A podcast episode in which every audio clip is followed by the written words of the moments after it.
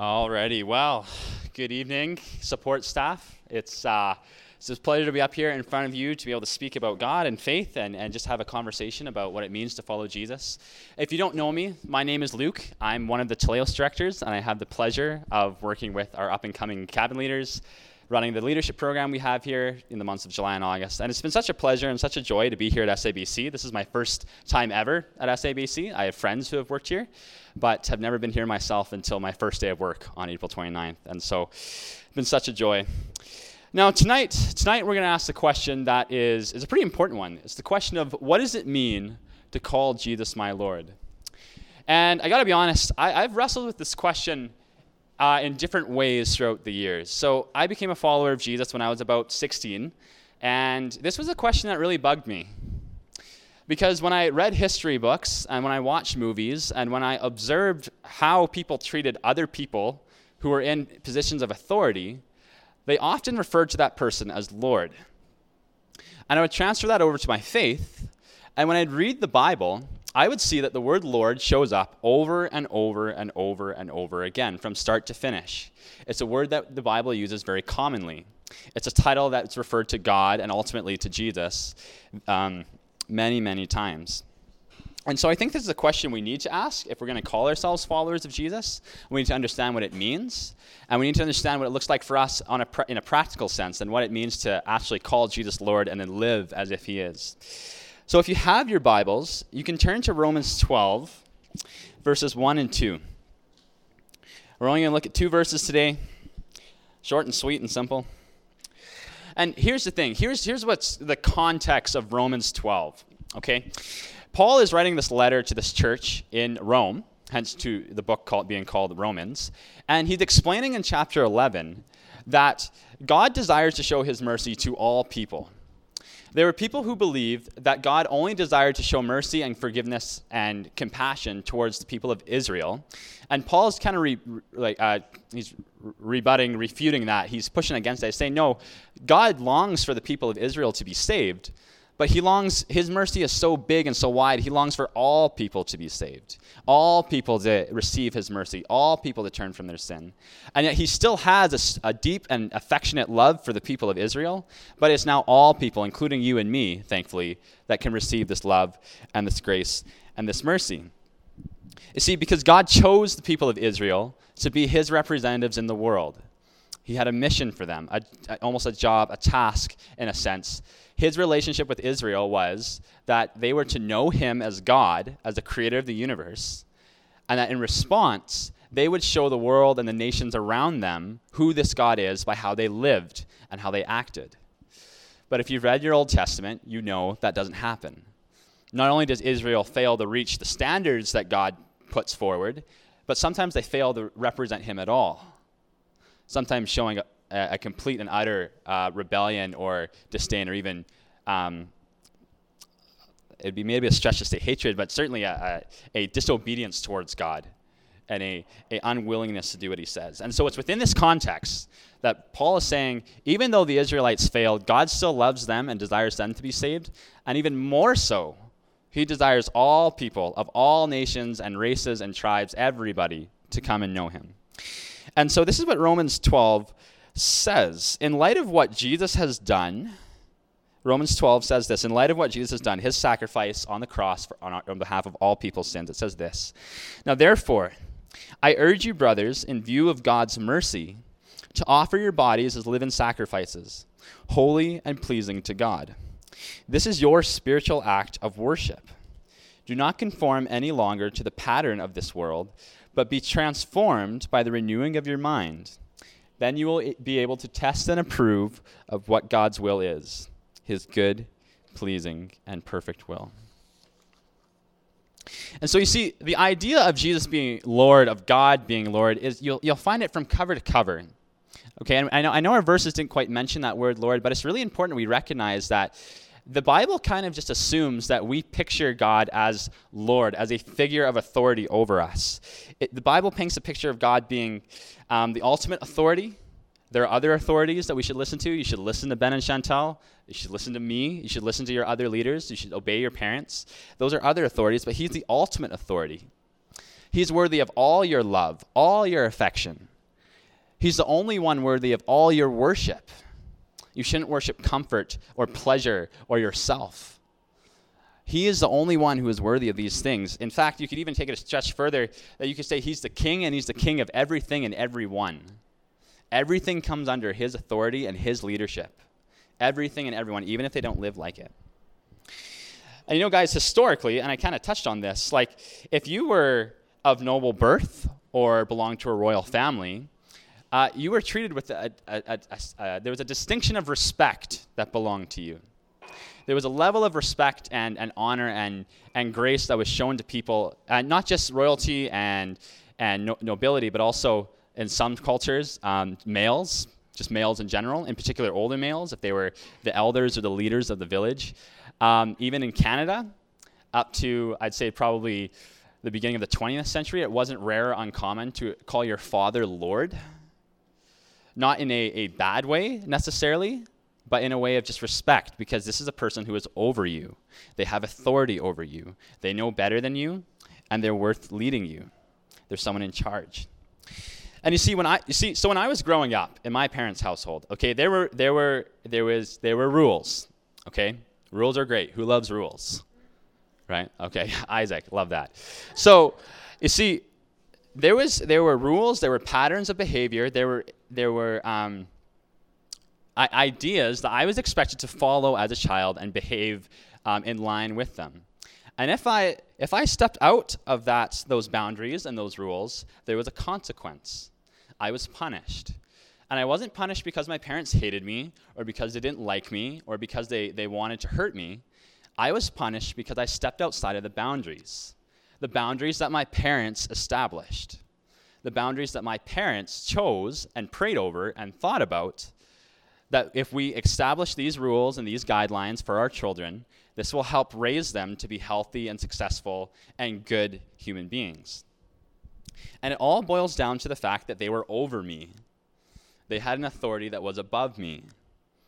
They, in a sense, you could even say, I belonged to them. They owned me. In a sense, you could say that.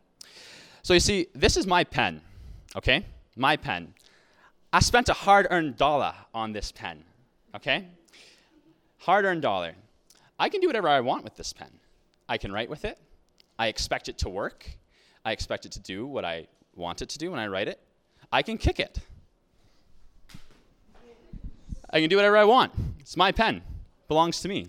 I, I have an authority over it. Now, that's a bit of an, uh, a bit of a different analogy to how God works with his children, but you see you see my point, right? Like you see that that because that pen belongs to me, I can choose to do what I would like with it. And so likewise, when you guys are in positions of authority, if you ever are, you have the freedom and the responsibility to decide how do those under me um, how do those under me, how do I establish boundaries and rules that's going to help them flourish, going to help them thrive, help them survive, and help them grow as human beings, as followers of Jesus, as individuals? And when we read the Bible, we see that God has done the same thing. He has designed life to be lived a certain way. He has designed relationships to be done a certain way. And I'm talking friendships, relationships between parents, like all relationships that there be love and forgiveness and mercy and sacrifice and servanthood toward one another. That's how God has designed relationships to work and to flourish.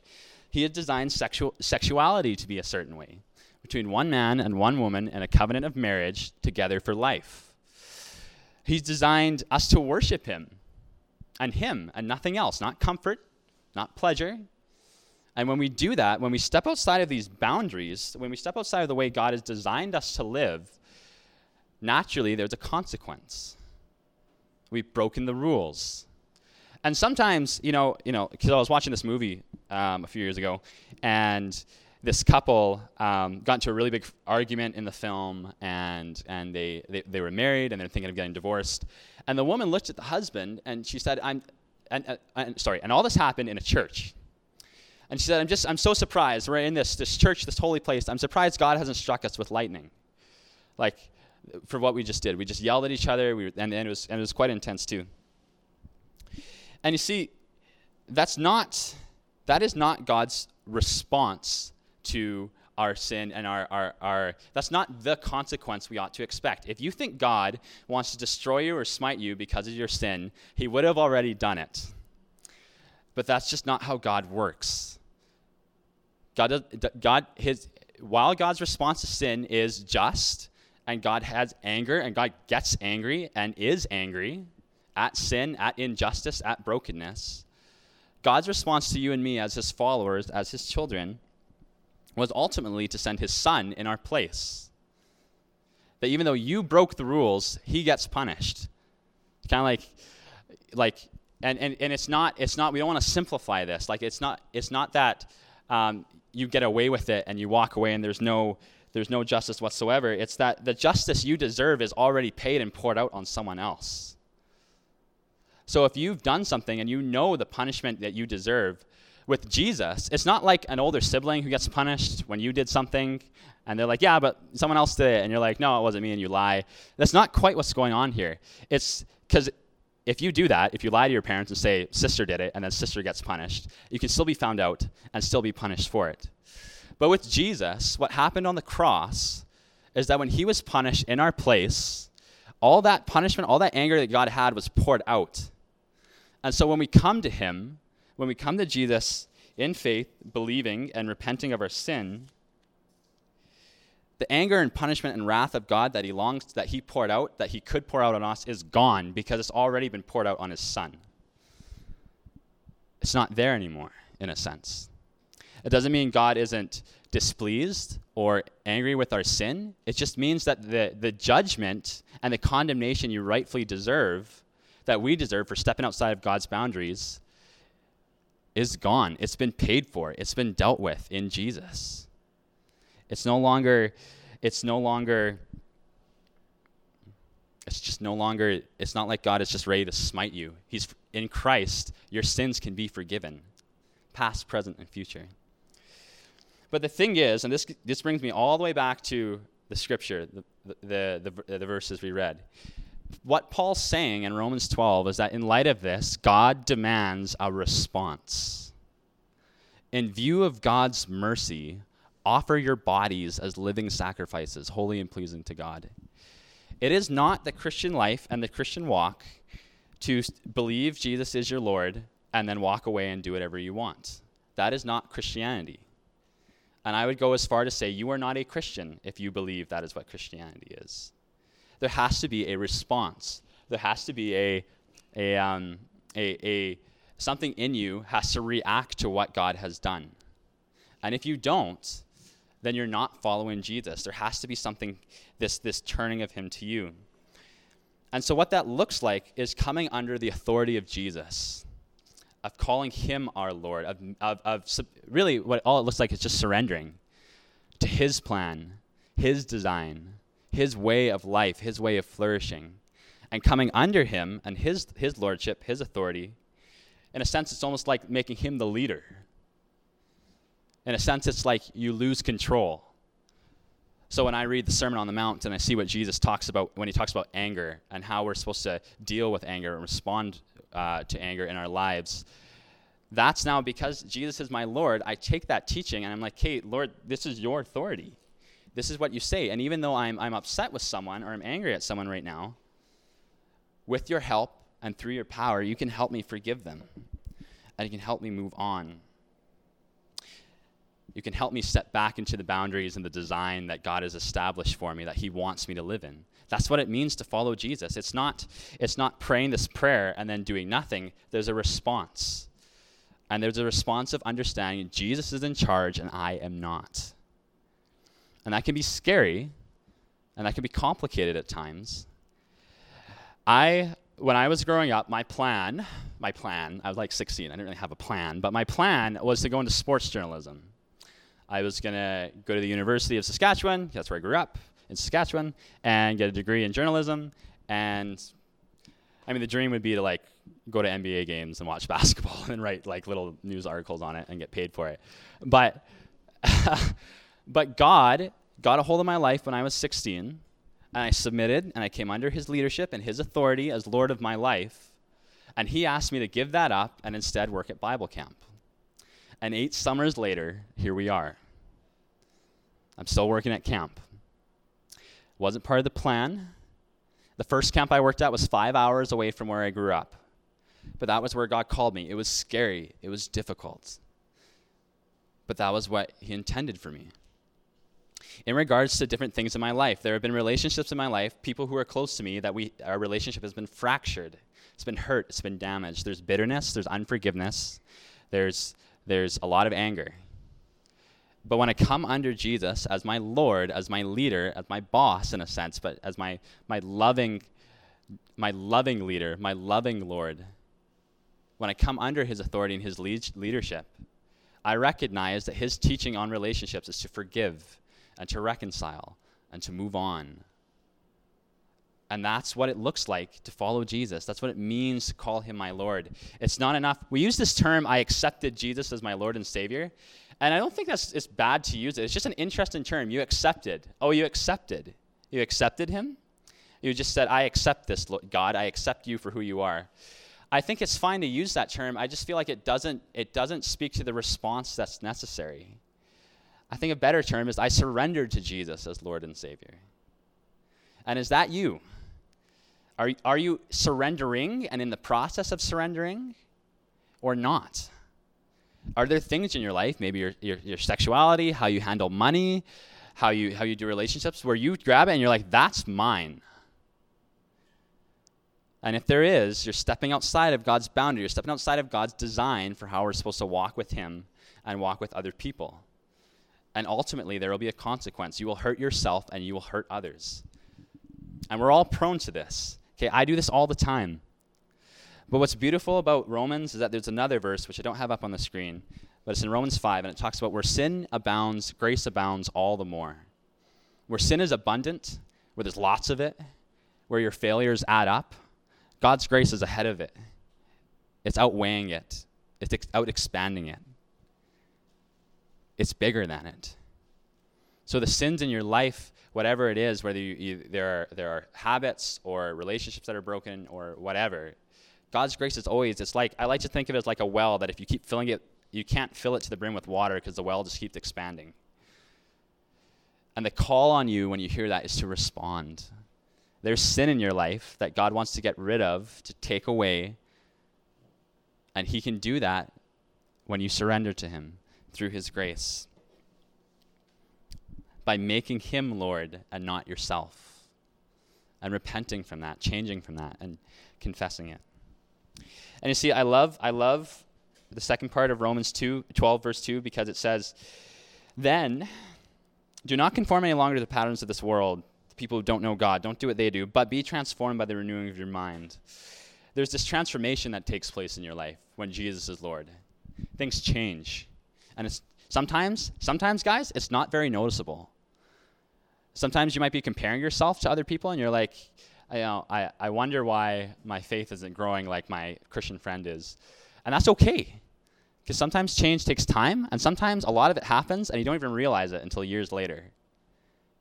But when you come under Jesus as your Lord, as your leader, as the one who's in charge, you will start to see as you as you learn to walk with him when you fail and you confess and repent and come back and fail and confess and repent and come back and keep just keep walking with him step by step you will start to see it.